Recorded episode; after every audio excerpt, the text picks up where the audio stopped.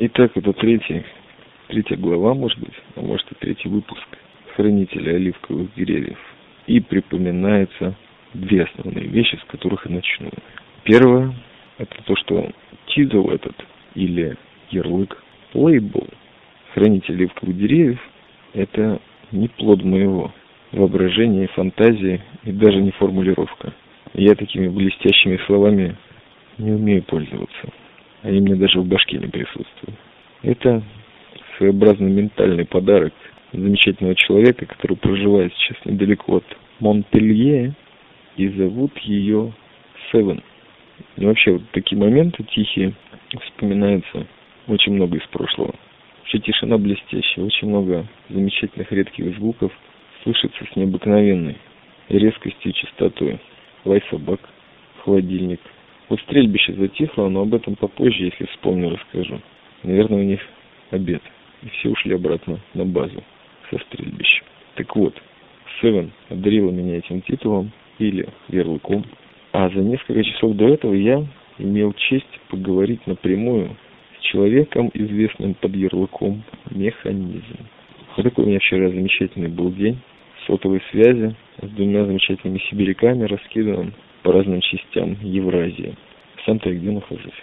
Я на Ближнем Востоке, кажется. Но я не сибиряк. Я просто северный. А второе, что вспоминается, это почему же задворки и изнанка Мацпада. А потому что есть у меня какая-то часть ответственности за тот, может быть, романтический образ, который я создал Мацпаду. Синагога из жести, прекрасные люди, кофеек. А, вспоминается еще и зооуголок. Зооуголок. С кроликами, хомами и уткой, насколько сейчас помню. Если все выйдет так, как сказано, Хаймович туда своих мелких загинет и сюда подъедет. Кстати, буквально час назад посетили меня самураи Хаймович и Исаев Джа. Хаймович привез замечательный термос чая, несколько утренних новостей, свою улыбку, конечно же, замечательно. А Исаев Джа, походу, просыпался и начинал уже осознавать, что буквально в течение часа нужно идти зарабатывать деньги. Да, это тяжкая мысль на самом деле. На его лице отражалась во всю свою широту. Вот, кстати, упомянул я книжку Юэля Офмана, книга Йосифа. Это была замечательная фраза. Люди встают утром, а мир уже существует. А это прекрасно. Я сегодня встал утром, мир уже существовал. В компе скачался замечательный фильм на чисто английском языке «Домино». Произведение Scott Free Productions, а именно Тони Скотта. Замечательный фильм с Микки Рурком, Керой Найтли, Жаклин Бисет и Кристофером Волкином. Вообще там замечательный каст. Надо будет как-нибудь пробить пару тем по этому фильму. А по поводу Матспада, да, я, наверное, все-таки создал какой-то романтический образ, если кто его еще помнит. И это было бы не совсем правильно. Или как это называется, не совсем полной картиной. Ну, вообще, смогу ли я когда-нибудь ее создать? Ну, может быть, просто освещу темную сторону Матспада. Так что вот самураи меня посетили, вольного шумера, буквально несколько минут и укатили назад. По слухам, мне скоро притащат сюда тендер охраны. На два-два с половиной часа придется сменить начальника. Так что, может, покатаюсь. Потрясу булками, пожгу калории и начну развенчивать этот миф о Мацпаде. Когда-то мы все сюда отправились, все, кто из братвы, конечно же, за неким символом и мифом, что здесь чистый воздух, что здесь другие люди, соблюдающие традиции, желающие жить по закону, живущие в группе, в сообществе по закону. И, возможно, здесь можно воспитывать детей и не беспокоиться за то, что их кто-то задавит на дороге, если они там будут играть. И вообще, вообще не будет легче какой-то большой семье. К сожалению, этот миф об общении, он не настолько верен, как прописан был в книжках. И вот это проблема. Поэтому, наверное, это и есть изнанка Мацпада, да и Мехмаша, наверное. Но до Мехмаша мы еще доберемся. А пока что я временно пытаюсь решить непротивлением какие-то проблемы здесь. Его знает, почему я здесь. Может быть, потому что кому-то на другом конце его рабочее время спокойно. А я вот пофотографировал, прогулялся еще раз среди деревьев, нашел детскую кепочку с винни-пухом, повесил ее на забор. Вспомнилось советское время. Интересно, где же там можно было найти детскую стильную кепочку, причем достаточно новую. Просто, наверное, ветром снесло с какого-нибудь спиногрыза. В совке такого не было, то есть даже в Латвии. Потому что, если эта кепочка куда-то улетала, ее сразу же подбирал первый, кто видел. И нес себе в буржуйское гнездо. Дефицит был, по-моему. Здесь дефицита нет. Периодически пища на полу валяется. Что тут можно говорить? Уже об одежде точно нет. Как я уже когда-то замечал, мир полон излишков, поэтому иногда влом работать. Потому что все лежит перед тобой, и не в смысле это нужно воровать. Все очень просто. Можно спросить, а люди даже не задумаются, отдадут. Многие с радостью, многие поторгуются для форса. Я вот слушаю мух, это пока что единственный аудиозвук тут в воздухе. Ветер не настолько силен, чтобы его слышать. Но вот стрельбища затихли. Мне показалось, что стрельбище, вот эти хлопки выстрелов, это как будто кто-то далеко-далеко стучится в какую-то имеющую к тебе, отдаленное, конечно же, отношение дверь или в двери. Кто-то к тебе стучится, а за этой дверью ослы бедуинские, которые кричат. Это интересная трансформация сознания, когда все относительно незнакомое или полузнакомое пытаешься перебить под что-то известное тебе. Но очень приятные вещи иногда выходят. А вообще здесь в Мацпаде когда-то меня посетила мысль о том, что настоящие вечные друзья, они вокруг нас. Возможно, это прозвучит какой-то очередной туфтой, но это лишь мысль. Наверное, какое-то право на существование оно имеет. Как имеет право существование парада геев где-нибудь. Все имеют право. Да, трудно кому-то пробить, что реально мы даже и не твари дрожащие. Мы просто люди, которые пытаются что-то понять или заработать себе на покое. Ну так вот, главные друзья это вот чистое небо. Это море перед тобой. Это огонь под ногами. В костре. Это песок теплый, на котором сидишь. Без скорпионов в ближайшем метре от себя. Это понятия, которые можно потрогать. Они рядом с тобой. И они никуда не убегают и практически никаких проблем не создают. Но и они хранят в себе какие-то опасности. То есть это что-то вроде такой громадной тигровой акулы. То есть для нас, для маленьких существ, мы акул-то не видим. Ни зубов, ни хвоста, ни злых глаз кровавых.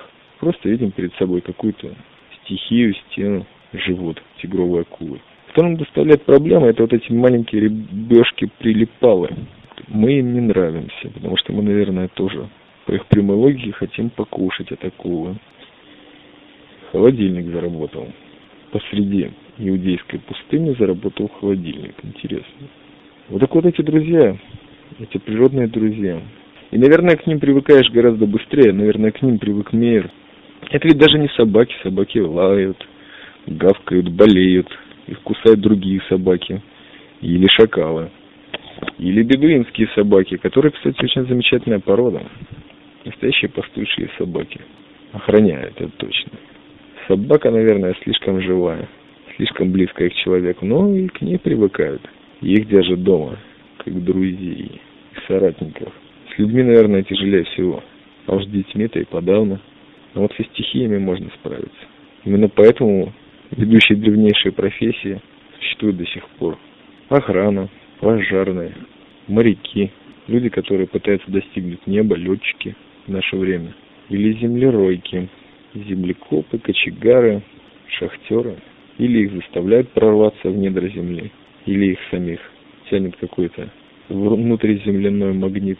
Холодильник посреди пустыни. Стрельбище затихло. В армии много стрельбищ проводил. Все приходилось за солдатами глядеть, чтобы друг друга не застрелили. Вот приятно было видеть некоторые попадания. Резко отмечал переходил к другой мишени. Солдаты все еще или солдатки втыкали. О, я попал. Ты попал, брат. Ты попал, и сестренка. Да. Еще одна метафора, которая у меня сейчас в мозгу просыпается, это чем мастер похож на какой-то старый советский кирзовый сапог, который еще какие-то истории толкает. Но в основном, когда его одеваешь, он просто хлюпает, проникший в него водой или снегом. Какая жесткая, тяжелая самоирония. Кстати, Хаймович сказал одну интересную вещь. Теперь я знаю, как зовут собаку справа от меня, которую я, кстати, удачно сфотографировал. Ну, морду видно, в смысле. Ее зовут Саар. Что-то это, наверное, означает на иврите. А тем временем я закусил морковкой, выпил замечательного самурайского чая от Хаймовича и начал новое произведение Юэля Офмана «Кетсхен», что, возможно, в переводе с идиш означает «котенок». По ходу несколько страниц рассказывается о мальчике. И все происходит уже не в Германии, как в книге Иосифа, а в Израиле. Холодильник, по-моему, выразил всем свое недоумение и затих. А в недрах холодильника скрыты продукты. День продолжается уже два часа дня. Слава богу, все тихо. Мне еще четыре часа дотянуть. Господи, какая прекрасная тишина. Мне бы хотелось передать, мне вообще очень хотелось бы многого передать. Тишины, как когда-то передавал или пробовал передать дух костра. И вот это открытое пространство, когда небо видишь, прямо перед собой. Даже в некоторых местах я смотрю вниз, чтобы увидеть край неба, нижний, конечно. И мертвое море проявляется. Потому что я сижу, наверное, в самой низкой, обжитой точке матспада. И вот у меня финальная мысль возникает, а может ли место быть другом? Может ли место, в котором мы живем, которое мы обжили, обогрели, занесли сюда кучу своих энергий, может ли оно быть другом? Может ли оно давать силы, учить чему-то, направлять? Скорее всего, да.